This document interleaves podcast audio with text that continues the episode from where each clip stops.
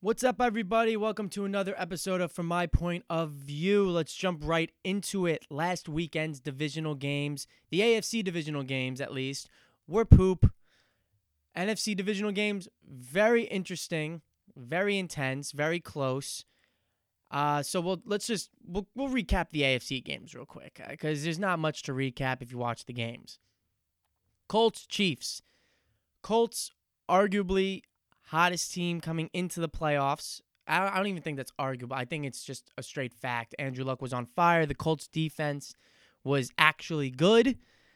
Uh, however, about an hour before tip off, it was announced that Malik Hooker was not going to be starting for the Indianapolis Colts. They're very young and very good safety. So right right off the bat, that really hurt the Colts defensively and and it, it, it was it was tough because it's it's tough to stop Patrick Mahomes just in general. So when you lose arguably your best defensive back, uh, definitely doesn't help.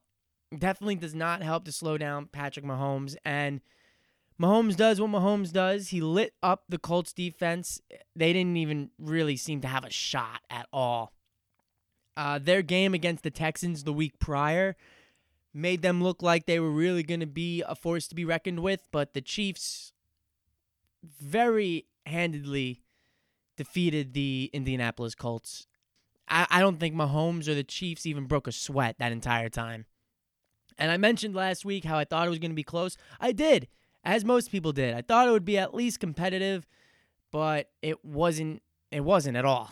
the Chiefs in Arrowhead straight dominated the Colts.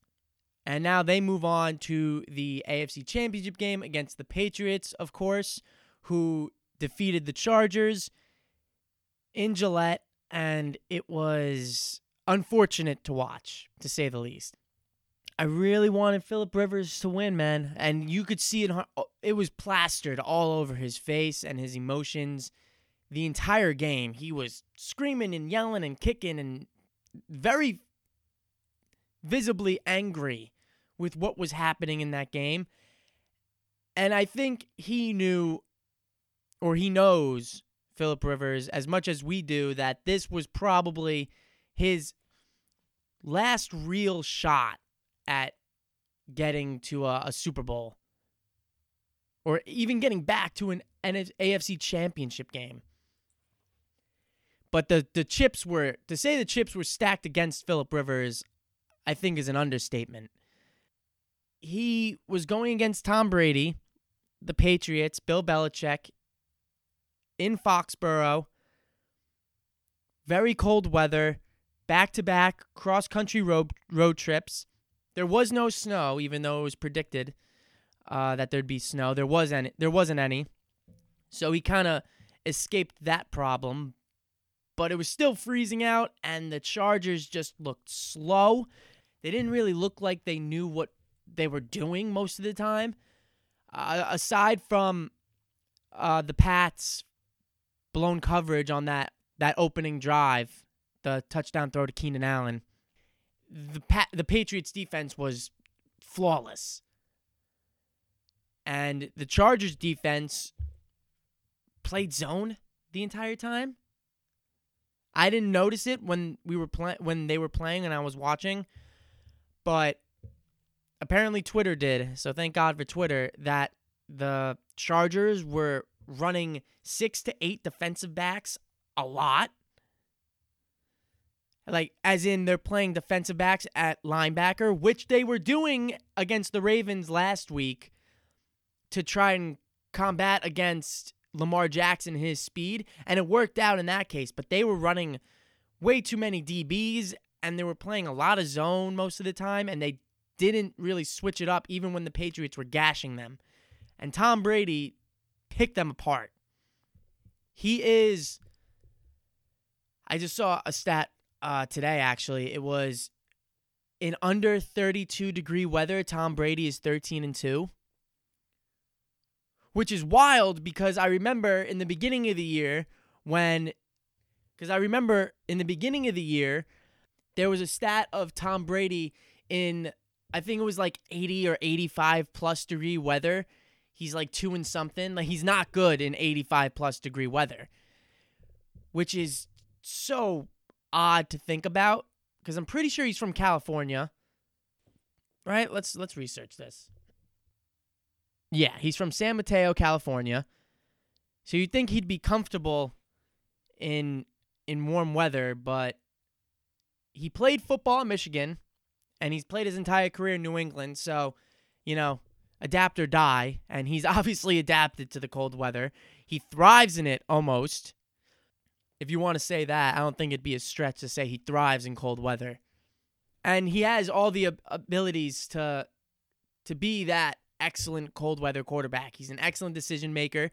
He's accurate, so he doesn't have to throw the ball deep to make big plays happen. He can fit it into tight windows. I mean, he's the perfect quarterback. That's why he's the GOAT, which makes the AFC Championship matchup very, very interesting.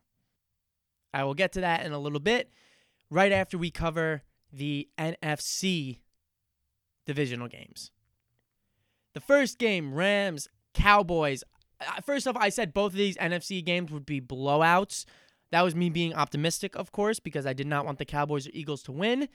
They weren't blowouts, but both teams lost as I hoped they would. So I was half right. Anyway, first game Cowboys, Rams. The Rams won by, I believe it was eight points. And they pretty much dominated the entire game. I, I don't think that the Cowboys had any real momentum going uh, in that game at all on their side. The Rams first couple drives, couple field goals, and then a touchdown. Cowboys score another touchdown. It's it was really the game was almost always dominated by the Rams on both sides. You figured Rams rush defense not very good this year. Ezekiel Elliott very good. So the Cowboys' plan would be to just run the Rams out of the building didn't work. The Rams decided to show up on the run defense this game, which good game planning, good execution because they sh- pretty much shut down Ezekiel Elliott. He didn't really was not uh, effective at all. So that puts the ball in Dak Prescott's hands, and that's what you want. You want to make Dak Prescott try and beat you because more times than not, he won't. Dak Prescott has, at coming out of college, and what he's done with the Cowboys so far way has way exceeded expectations. There's no doubt about it. From where he was drafted, where they what they expected of him, he far surpassed expectations. Ran Tony Romo out of a job. So Dak Prescott good quarterback. I'd say above average. However, I don't think he is what the Cowboys need every Cowboys fan has been waiting and waiting and waiting to finally get over this hump in the playoffs. They've won I can count how many on my hand how many playoff games they've won in the past 20 years. Everyone's waiting for this big breakthrough from the Cowboys, for them to become this this dynasty type team again like they had in the 90s. Cuz now you got Amari Cooper, super young, super talented. Amari Cooper has been fantastic for the Cowboys. There is no doubt about it. He has been amazing. Zeke, of course, is one of the best running backs, if not the best running back in the league. But Dak Prescott, for, for my money, is not the answer at quarterback. He'll never lose you games, but he won't win you a lot. As in, he's not incapable of playing quarterback, but I don't think he has that extra level that the Cowboys really need at quarterback. I really don't. I it's just I don't see it. I don't I don't see it. Dak Prescott isn't one of those guys where like against the Rams. They had a chance to drive down the field, get a score, and tie the game. Didn't happen. And then, of course, the defense needed to get a stop. That didn't happen either, and the Rams were able to run out the clock. So that part isn't on him. They didn't get the the touchdown and the two points to tie it, so they had to kick it off, or they had to punt it, which is fine because there was plenty of time on the clock, but the defense was ineffective in getting the Rams off the field. That's a whole nother problem.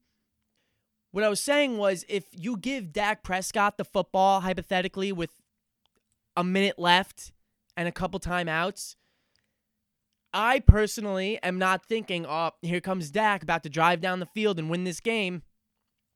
I don't think that. I, I that doesn't cross my mind. In fact, I'm usually not worried. And I know it's funny because I'm a Giants fan, and in week 17, he led a game winning drive against the Giants and threw a ridiculous pass that was caught by Cole Beasley for a ridiculous catch and a touchdown to win. So it's a little bit ironic. Even some people may call me stupid for saying that, but it's how I feel. Anyway, aside from the Cowboys, the Rams looked great. Their offense was effective. Their defense definitely showed up, especially against the run game, which is the most questionable part part about that defense. So, a good all-around effort from the Rams. They advance the NFC Championship game. The Cowboys get sent home once again. And on Sunday afternoon, I was going to say Sunday night, but Sunday afternoon, the Eagles went into the dome to play the New Orleans Saints, the number one seeded New Orleans Saints. And that that game got off to a, a weird start. Drew Brees' first pass tries to launch it down the field. And uh, I don't even know what the guy's name was. Some the the I don't know the defensive backs for the Eagles. So many of them have gotten hurt this past year. But he makes a great catch. Uh, I think he, he's got like a French name. I don't know. I think that was him. Anyway, picks off Drew Brees. First play, first pass of the game. So immediately I, I was kind of like, ah, shit. Like, that is definitely not what you want to see if you're the Saints. And the Eagles got off to a 14 to nothing lead, and I really was, I was, I was thinking, you know, doomsday scenario. The Saints are about to get blown out at home. But you never doubt Drew Brees until the final whistle has blown. And of course, Drew Brees does what Drew Brees does. Him and the Saints led a comeback. And I'll tell you what, there was at the end of the game, Saints down, they had to drive to score. There was a couple third and longs, third and 14, third and 16. And Drew Brees made some ridiculous throws. One particularly to Michael Thomas, saved the drive. They ended up going, scoring, taking the lead. And then the Eagles, once again, were in a position to win a game they probably had no business winning. And Nick Foles driving down the field once again. Oh no, Foles is about to do it again. I couldn't believe what I was watching. And then, by some miracle, a well thrown ball to Alshon Jeffery. Nine times out of ten, Alshon Jeffery is catching that. This one time slips through his hands. No one to blame but Alshon Jeffery. And he knew it. He knew it. You saw his emotion on the sideline after it happened. He knew, like, this, it was all on him. There's no one else to blame. And I think he accepted that. But the ball just, I haven't, he is Alshon Jeffery is a terrific wide receiver, and he's so sure handed, and he's made so many ridiculous catches. And this one just. It wasn't even like he turned his head and started running before he caught it. It just straight up went right through the wickets and right into the arms of Lattimore, who had his second pick of the game. Lattimore picks it off, Saints seal it, and that's it. So the Eagles they got off to that 14 nothing lead and yes the saints made the comeback but the eagles had a very good chance to win that football game and they didn't so thank you alshon jeffery thank you thank you thank you so much because i was so sick of the nick foles hype he's going to do it again he's going to do it again they're going to win another super bowl You got one, okay? Re- like, stop. It's not going to happen again. Saints ended up winning by six. So the stage is set for a one versus two seed in the NFC Championship game, as well as a one two seed in the AFC, I believe, also. Two one versus two seed matchups. Very interesting. The AFC side, you got Tom Brady, the GOAT, the vet, against Patrick Mahomes.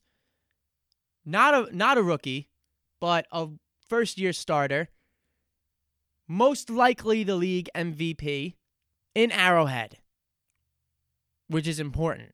Now, I personally don't think that home field advantage plays that much of a factor against Tom Brady anymore. If we're being real here, I don't think Tom Brady's very much rattled by loud crowds anymore. He's probably very calm, actually. This, of course, is a rematch from week six, all the way back in October. The Patriots handed Patrick Mahomes and the Chiefs their first loss in a, I believe it was a Sunday night game.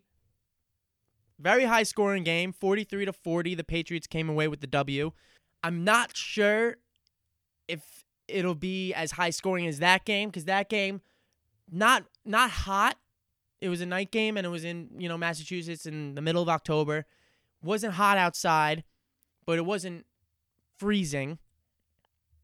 Average temperatures, good for football. Both teams able to sling it. Now it's a little different. Weather plays into a factor. I said Tom Brady, statistically, the greatest cold winter. Eh, he's the greatest quarterback of all time. So everything I say statistically for Tom Brady, it's probably the greatest.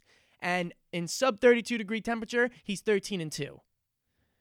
I'm not sure this game is going to be as high scoring, although it was freezing in Foxborough when the Patriots played the Chargers and Tom Brady put up what was it, 38 points?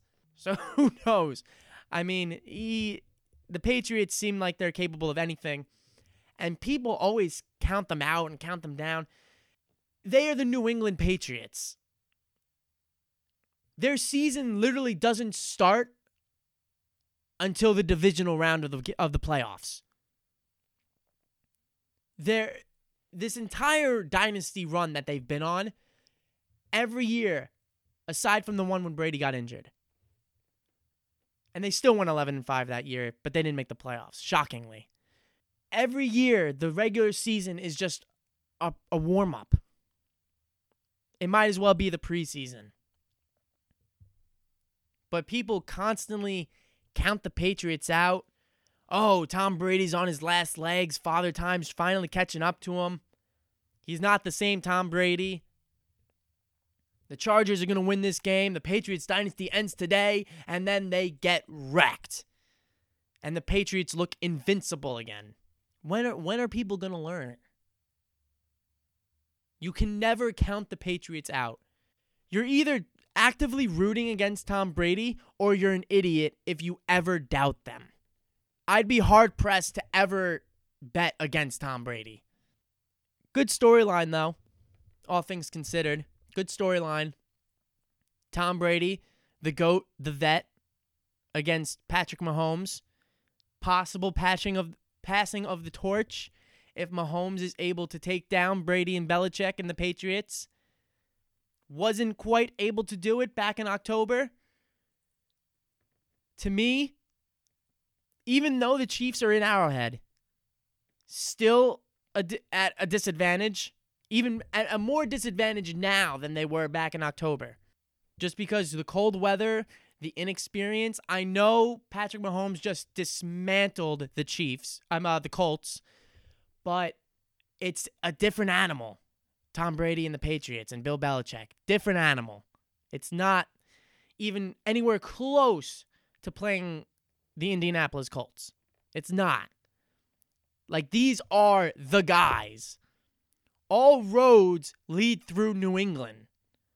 Not necessarily the New England area, Massachusetts, but the Patriots. Especially for the past five years or so, I mean, even a decade ago, wherever have you, at least there was Peyton Manning, right? And Ben Roethlisberger and the Patriot and the the Steelers, and even the Ravens to some extent. There was always those guys. You know, the Ravens got hot. They went in and won a Super Bowl. Uh, the the Steelers were always around and they they won a couple of uh, Super Bowls, but and then Peyton Manning was always the one, you know, him and Brady up against each other toe to toe. Peyton Manning was one of the guys that you knew could beat Tom Brady. Now, the Steelers didn't make the the Steelers have they haven't been the same. They they just haven't. The Ravens they're they're pretty much done. I mean, they snuck into the playoffs this year, but now it's I think they're going to be a rebuilding team. I don't I don't think they make the playoffs next year, but I'm getting way ahead of myself. They had a rookie quarterback. So the Ravens are the Ravens, and even the past few years they haven't been a big playoff threat. And now it's it's like who is there to challenge them? They literally were the evil empire. I know the Yankees are the evil empire, so are the Patriots. The Patriots are everything runs through them. If you ever want to, especially like I said, especially the past four or five years, it was like if you want to get to the Super Bowl, you have to go through us. They were that kind, they're that kind of force in the NFL. And it's crazy to say that at 40 years old, Tom Brady is more lethal than he was at 30, but I mean, statistically maybe not, but as far as like this this looming threat, he is a walking I don't want to say he is a legend. So he's like a he's a walking playing Hall of Famer and it is petrifying. Whereas Peyton Manning, he was a like a walking playing legend when he was in Denver when they won their their Super Bowl, his second Super Bowl. But he wasn't good. Peyton Manning was not good. He was manageable, average, didn't turn the ball over, made accurate throws, but he didn't have an arm at all, couldn't move, his back was shot. And that Denver defense was almost, if not better, than the Legion of Boom defense for Seattle. So it's a different it's a different circumstance. Tom Brady is still you know one of the best quarterbacks in the league at 40 40 41 years old. It's scary. And it makes you wonder when the hell it's going to end. And you just got to sit there and enjoy it. Honestly, you can't you just got to stop. I have I have friends, you know, uh, Riley, he was on the podcast. He's a Dolphins fan. I got a, a couple other my friends, they're Jet fans. They don't even really hate Tom Brady anymore. Like it's it's over. There's there's no reason for it. 10 years ago, yeah, you hate Tom Brady, 30-year-old quarterback, whatever. Now, 40 years old, simply dominating still. How can you hate him? We're so far removed from hating Tom Brady. It's more of just like uh he's still doing this to everybody in the league at 40 years old. Just sit back, grab some popcorn, and enjoy the ride because it doesn't seem like he's stopping. He said he wants to play till 45. I believe him. He doesn't get touched. It's not like he's going to get injured anytime soon. Knock on wood. Here's some wood. There you go. All right. There's there's no reason why I see right now watching Tom Brady on a game by game basis that he can't play till he's 45 years old. So you got about 5 more years. 2024 is going to be the AFC East year the Dolphins and the Jets. Sam Darnold will be what, smack in the middle of it, probably entering his prime at 25, 26 years old. The Dolphins by then, I assume, will probably have a quarterback. And Josh Allen will be the league MVP. Ha ha. Me and my friends were talking about the other day how uh we hate Josh Allen. Josh Allen won't be a good quarterback. Yeah, but he averages like 80 yards rushing a game. So he's fun as hell to watch. Whether he can throw a ball accurately or not, he is fun to watch. That was a joke, by the way. I don't actually think Josh Allen's going to be league MVP. I just, I need to put that out there in case anyone actually took me seriously.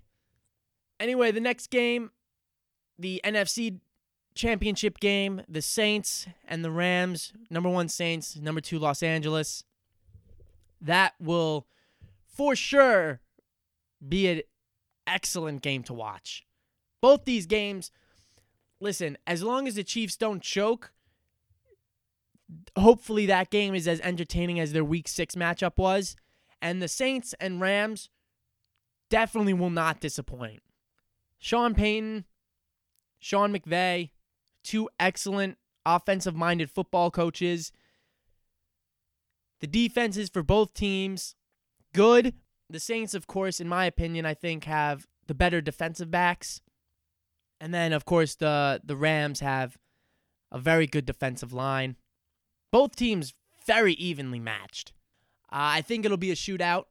I don't think me saying that is, you know, very whoa, hot take, you know? It I think everyone is expecting this game to be a shootout. And like I said, it most likely will be. I'll tell you what though, against the Eagles, the da- the Saints defense really impressed me. I mean, they were it's Demario Davis is an absolute animal. He was everywhere. I felt like every time I watched a play on when the Eagles were on offense, Demario Davis was somehow either putting pressure on the quarterback or help make the tackle. He was flying all over the field. Especially on some plays that uh, Nick Foles tries to dump it off to Darren Sproles out the flat and let Darren Sproles try and do something. Demario Davis hunting him down like a hawk. Just flew right in there and took him out. That was probably one of the more impressive plays I saw him make. I know Darren Sproles isn't as fast as he used to be, but he's still fast. And he's still difficult to tackle. And then, of course, Lattimore, you know, one of the better defensive backs, it, eh, probably top five defensive back in the league, Lattimore. Cornerback, I should say. If we're not we're not going to count safeties in that. One a, a top five cornerback in the league. I don't know who to who to really pick in this game. Who not pick, but who am I, who am I rooting for? I don't know. Because I really do like both teams. I really like the Rams. I really like the Rams. But they are young. So I think they'll have a shot. You know, their quarterback's young, their running back's young, they got young wide receivers, they have a young head coach. They are in a position to be a force for the foreseeable future. How's that for alliteration? And the Saints, Payton's not Sean Payton's not old, but Drew Brees is. And I would love to see Drew Brees get a second championship.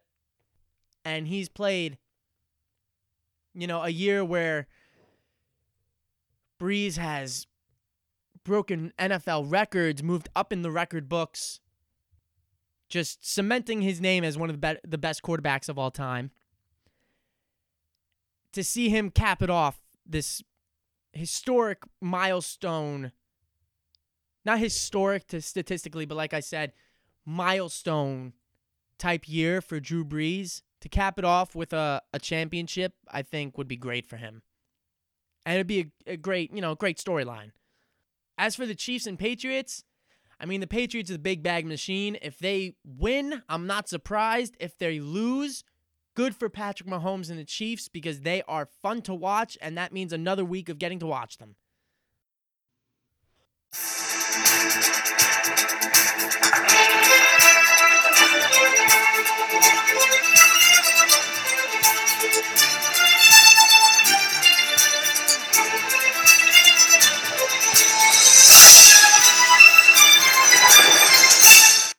Spider Man Far From Home finally dropped their first trailer. But July 5th, Spider Man Far From Home hitting the theaters. I am very excited. Obviously, Spider Man is my guy. I made an entire podcast, like 30 minute long podcast about Into the Spider Verse.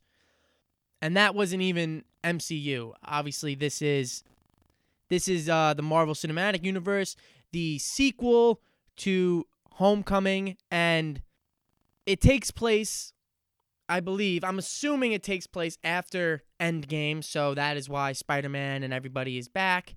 And uh, of course, this is a teaser trailer, not a trailer trailer. So it it's whatever. It, there's not really a big difference. But the point being, uh, they don't reference anything from Avengers Endgame at all in this movie or in the in this trailer. So just get that right out of the way. Nothing to do with Avengers, no spoilers for anything we can see there or references to it at all. But I'm going to watch it. Again, we'll go frame by frame and I'll I'll talk about it. So it opens up with Spider-Man gliding through the sky in a new suit. It's more black. It's kind of it looks a lot like the Miles Morales suit. More black. The hand, the palms, and the back of the hands are black. Uh, and he also has his web gliders attached from the his elbow to his uh, to his ribs, so he's able to glide around, which is pretty cool. It's very old school. Of course, the Amazing Fantasy first edition of Spider-Man has him the edition of uh, with the he's got the web gliders. So very old school Spider-Man look. And then there's him and his Aunt May at some type of function or press conference, and he's just standing there. He doesn't say anything, kind of waves, and that's it. Comes out, takes his mask off, and then you see uh, Jon Favreau's character. Oh, I forget his name. He's the bodyguard uh, for Tony Stark, but now he's also the bodyguard. He works with Peter now, uh, and he's walking in with a check for five hundred thousand dollars, and I don't know if that yeah, well, he brings it into his to Peter and Aunt May. I don't know if it's for him for making that appearance, and maybe that's kind of how he has money now. I have n- no idea what that is. Uh, if the check's for him, then we see Peter going into a DMV or wherever you get uh, your passport pickup, and picks up his passport because this movie, as the title suggests, Far From Home, takes place in Europe. He has a conversation with Aunt May about how he maybe doesn't have to bring the spider suit because Spider Man is kind of uh, a friendly neighborhood thing, haha. And Spider Man doesn't need to be around in Europe. So, right off the bat, problems because you know shit's going to hit the fan and he's not going to have a suit or someone's going to ship him suit, his suit. Something he's going to need his suit at some point while in Europe, and then realize he doesn't have it.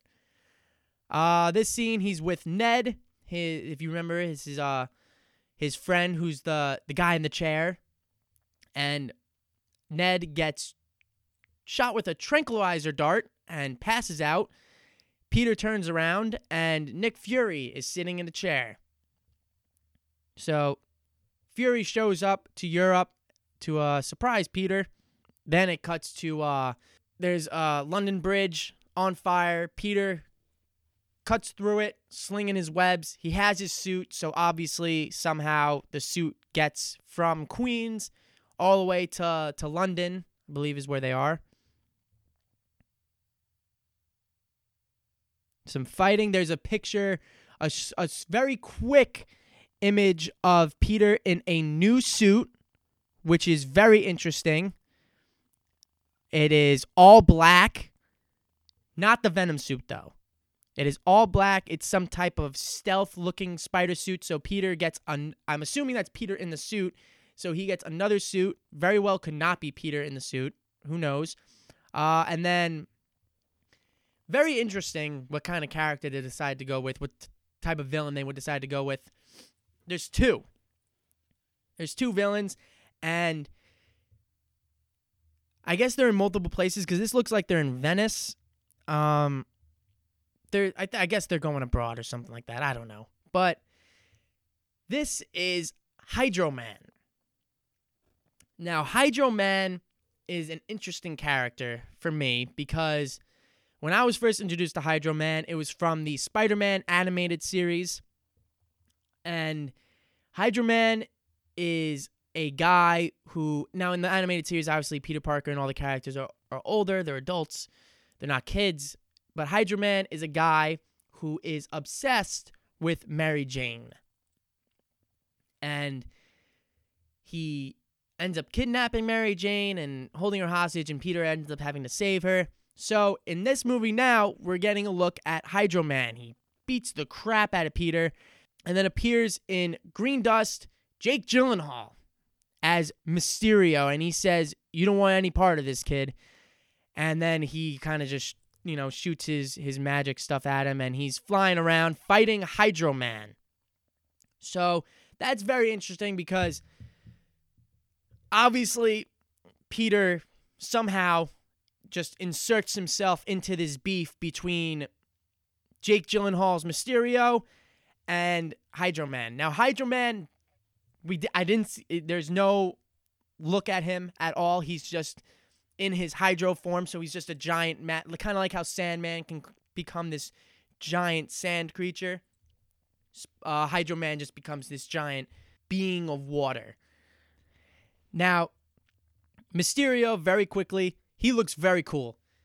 Super easy to make him look ridiculous because his costume is literally him with a purple cape. Like in the comics and cartoon versions, it's he's just got a giant glass dome on his head, a purple cape, and or a green cape and like purple spandex. So could have easily messed him up, but Jake Gyllenhaal looks very cool, all things considered.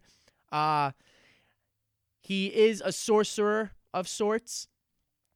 Um, and he kind of projects these beams. They look kind of a, a, gray, a green, a, green kind of air looking uh, chemical almost. I don't know what they are, if sorcery or not. Kind of looks green goblin ish. But I want to go back because there's also a, a, another interesting scene that concerns me a little bit that I, I, I skipped over briefly.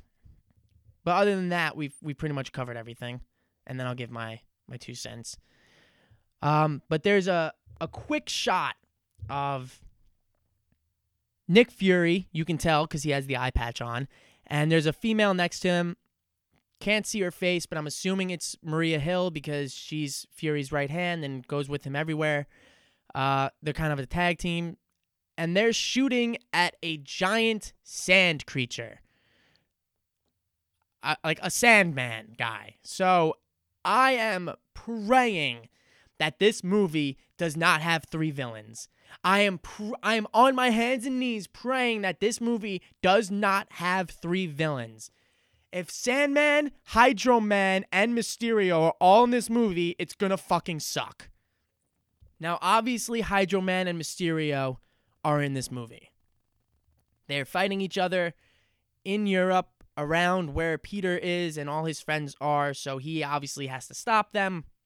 But this clip of Sandman with Nick Fury and I'm assuming Maria Hill shooting at him, it's kind of randomly just thrown in there after Fury knocks out Ned and then has a conversation with Peter. There's another clip and then that clip with Sandman in it. So it doesn't really look like it has any continuity with the rest of the film. So uh, hopefully it's just some type of flashback or story that Fury tells and it's kind of just a teaser to Sandman saying that like yeah, he he exists in this Marvel Cinematic Universe. And they're not going to include him in this story at all. Because if there's three villains, every Spider Man movie that's had multiple villains has, has been garbage. Sam Raimi films Spider Man 1, Green Goblin. Okay. Spider Man 2, Doc Ock. Very good. The best one. Best Spider Man movie ever. Spider Man 3, Sandman. Decent. Then they throw Harry in there as the Green Goblin. And then at the very end, the last 10 15 minutes of the movie, they put Venom in for no reason whatsoever. Movie was garbage. The Amazing Spider Man, Andrew Garfield, The Lizard. Pretty good movie. Not great, but not bad. Spider Man, The Amazing Spider Man 2. They have Electro, who was awful. And then Green Goblin, which is disgust he's like this disgusting weird Green Goblin. And then at the very end, for no reason whatsoever, is just Rhino in a giant mech suit. It, it was a garbage movie. The Amazing Spider Man 2 was probably the worst out of all of them. So I am very, very, very much hoping that there are there's only the two villains that we see right off the bat with Hydro Man and Mysterio. Obviously, they have some type of beef, so hopefully that's explored a little bit as to why they are fighting each other in the middle of Europe, London or Venice or wherever the hell they are. And then, of course, Peter has to intervene and he gets his ass kicked by Hydro Man without his suit. And you see him get slammed into like a pillar, and he's like, Oh, you see it on his face, like, Oh shit, like, I need my suit. And then we see a couple other clips of him in action, diving through explosions, slinging along in his newer suit. The press conference in the beginning with Aunt May and uh, him getting the check, or, you know, a check appearing. He's in his old suit. In Europe, he's in his new suit. So maybe Fury shows up in his dorm room, knocks out Ned, gives him a speech, gives him a new suit. Like, hey, kid, I know you're new to this and all, but you cannot travel anywhere without your suit. You're not just a friendly neighborhood Spider Man. And then that's kind of his promotion status to a full time superhero or whatever. Instead, or not full time superhero, but you know what I mean? Like, duty never sleeps. You can't just pick and choose when to be Spider Man. You're you're either always Spider Man or you're not. And then he gives him a suit and says, "Go do your thing." And then he's got to go fight Mysterio and and Hydro Man for whatever reason. I don't know. Seems like there are a lot of possibilities this way can this movie can go. I'm very excited. Really hope it doesn't disappoint. Really, really hope. Because the first one was very good. I enjoyed Homecoming very much. All right, so that'll do it for this episode of From My Point of View. Thank you for bearing with me through my nerding uh, expose once again. I'll catch you guys all next week to recap the championship games for the NFL. Have a good week, everybody.